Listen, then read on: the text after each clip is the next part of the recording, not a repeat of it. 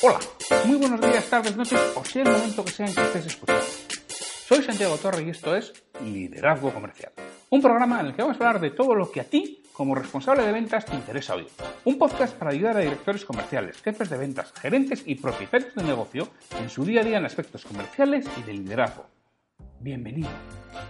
Antes de empezar, permíteme que te indique que trabajo con responsables de ventas y propietarios de empresa para que sus equipos comerciales consigan vender más y mejor con los mismos recursos.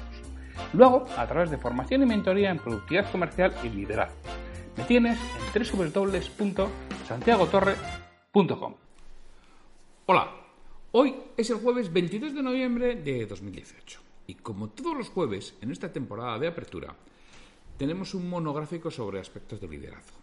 Y he dicho que esta semana, por petición de, Miguel Ángel Rodríguez, iba a grabar historias, historias de venta, historias de liderazgo en, en este monográfico. Así que hoy tenemos una nueva historia de liderazgo, que se titula El hombre en la campa. Sin mucho más, comenzamos.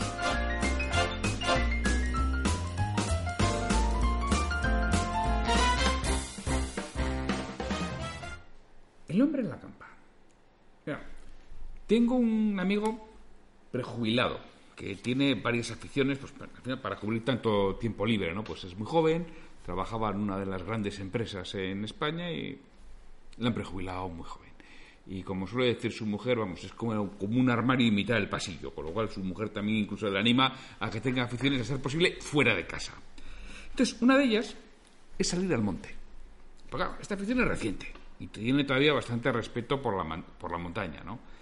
Suele repetir las mismas rutas para no perderse, que ya le ha sucedido varias veces, con lo cual pues, suele llegar tarde a comer y además darle explicaciones a su mujer, porque a él le llama, pero su mujer no, no, no coge el teléfono. No sé si es porque es a él o no le coge a nadie. Entonces, el otro día me encontraba que en una de las rutas, pues él solía ver a lo lejos, ahí en una campa, un hombre sentado sobre un taburete y había algo en los pies, pero no, no, podía distinguirlo. Dijo, ¿qué hay que hacer esa ruta? Le veía siempre en el mismo sitio y siempre ahí. Daba igual a la hora que fuera, aunque bueno, la verdad que siempre era por la mañana, pero bueno, pero daba igual, decías, uy, siempre ahí. tenía una curiosidad tremenda, ya no, no, no podía aguantar más, ¿no? Y un día, que la verdad que no fue ni el primero ni el segundo lo que pretendía hacerlo, porque además de no tener mucha orientación, es también un poco despistado, bueno, y también es cierto que tenía que comprarlo en Amazon. Bueno, lo pidió en Amazon, se lo llevaron y se acordó de llevar unos prismáticos para poder observarlo más de cerca sin ser visto. Lo del suelo era un cubo y no estaba sentado en un taburete, sino en un tocón de árbol cortado. Aquello ya le tenía francamente preocupado e, e intrigado, ¿no? ¿Y qué hace ese tío? Sentado con un cubo en un tocón de árbol, ahí todos los días cuando paso yo por ahí. La curiosidad realmente le, dominaba, ¿no?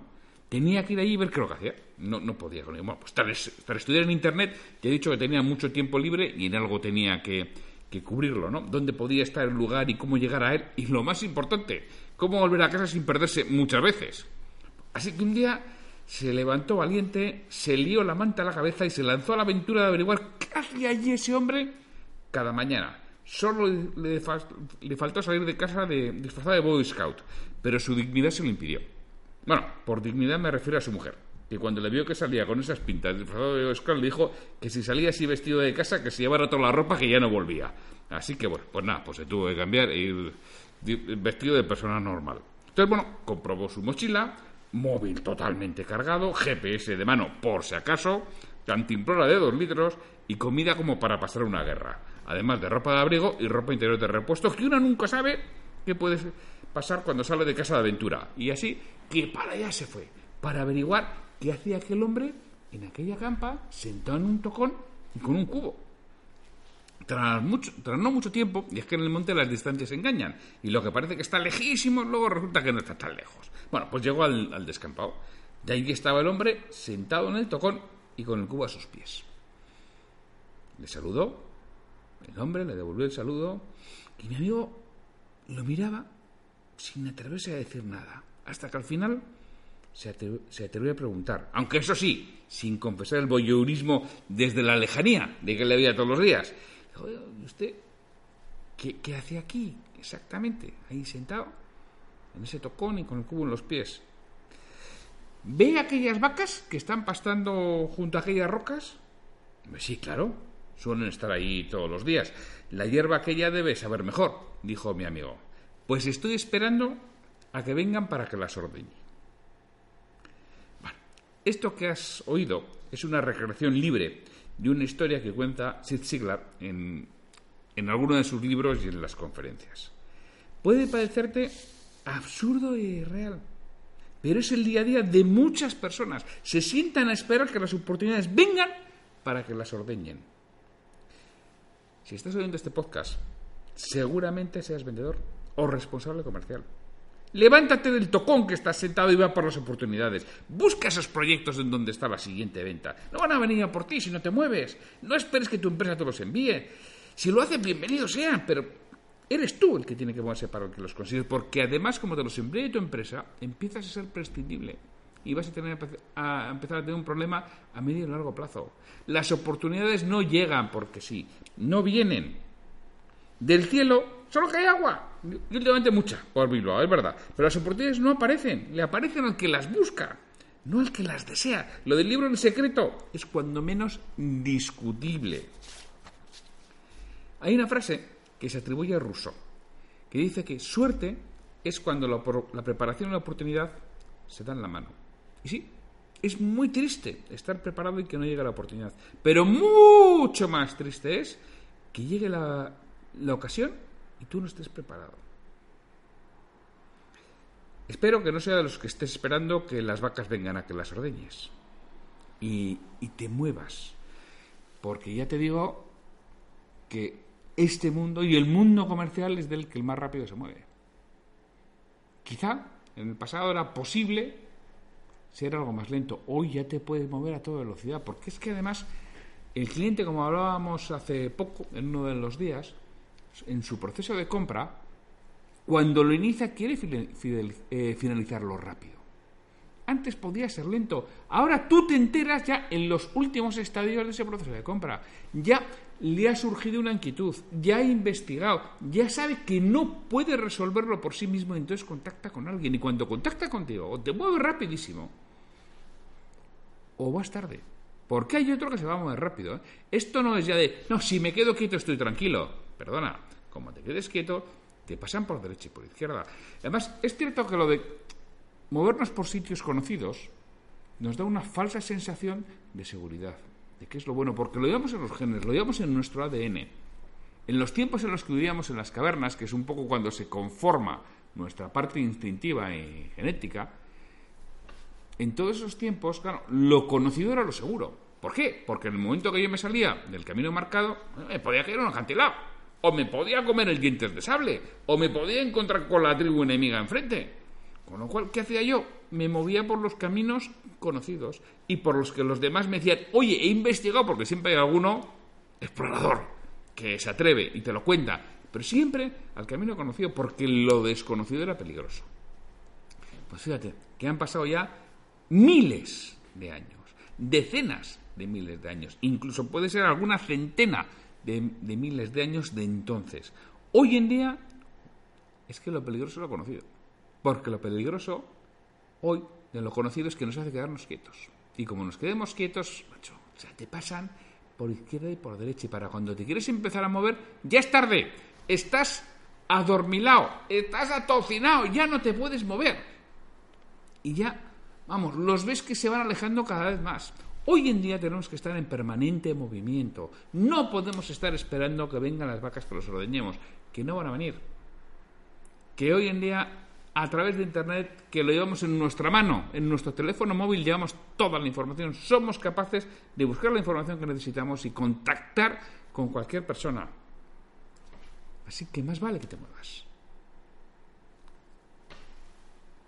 Repito, si no eres de los que esperas que vengan las vacas a ser ordeñadas, por favor, haz lo siguiente.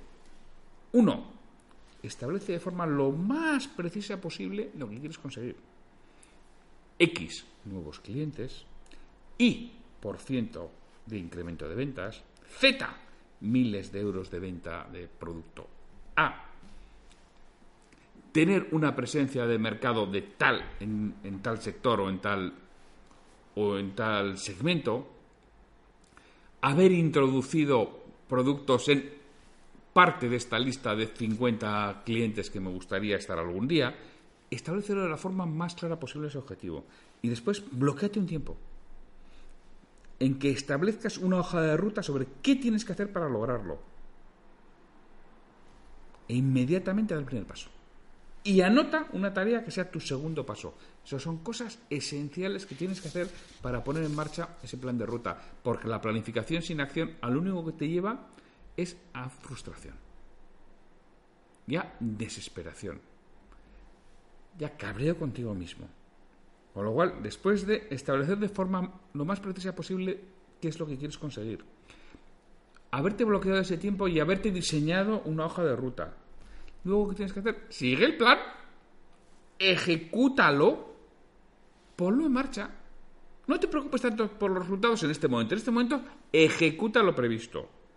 Y eso sí, al de un tiempo, a seguimiento, chequea resultados. ¿Qué ha pasado? y analiza si ha sucedido lo que tú pensabas que iba a analizar con lo, con lo que habías previsto. Y en ese momento ajusta.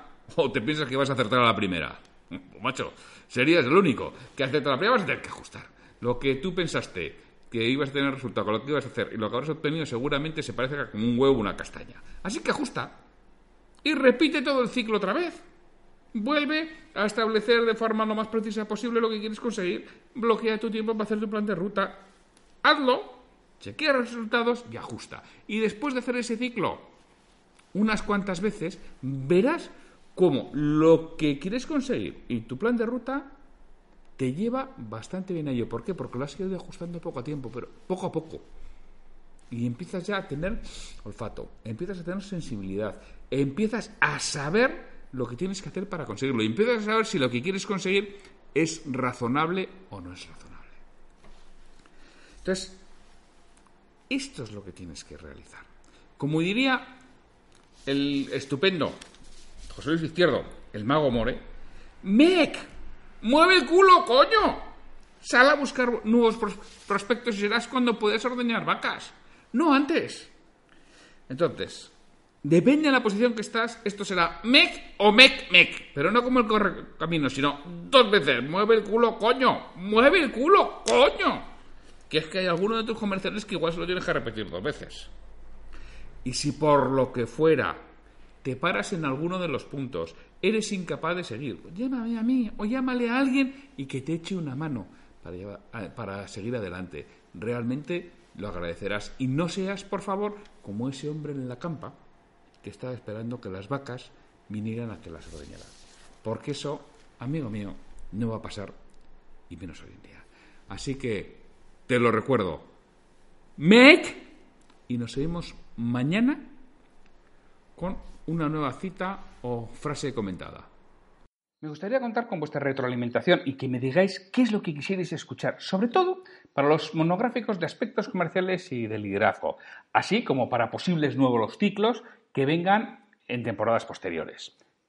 Si este episodio te ha aportado valor, te agradecería mucho que hagas una reseña de 5 estrellas en iTunes, en iBox o la plataforma que utilices para ver este programa, así como que lo compartas en redes sociales para que otras personas lo conozcan. Me ayudarás a ganar difusión y que este esfuerzo que realizo con el programa cobre sentido. Para cualquier duda, consulta, comentario o contratarme para que trabaje contigo y conseguir que tu equipo comercial venda más y mejor, me puedes encontrar en mi web santiagotorre.com o en el correo podcast.santiagotorre.com. Hasta el próximo episodio.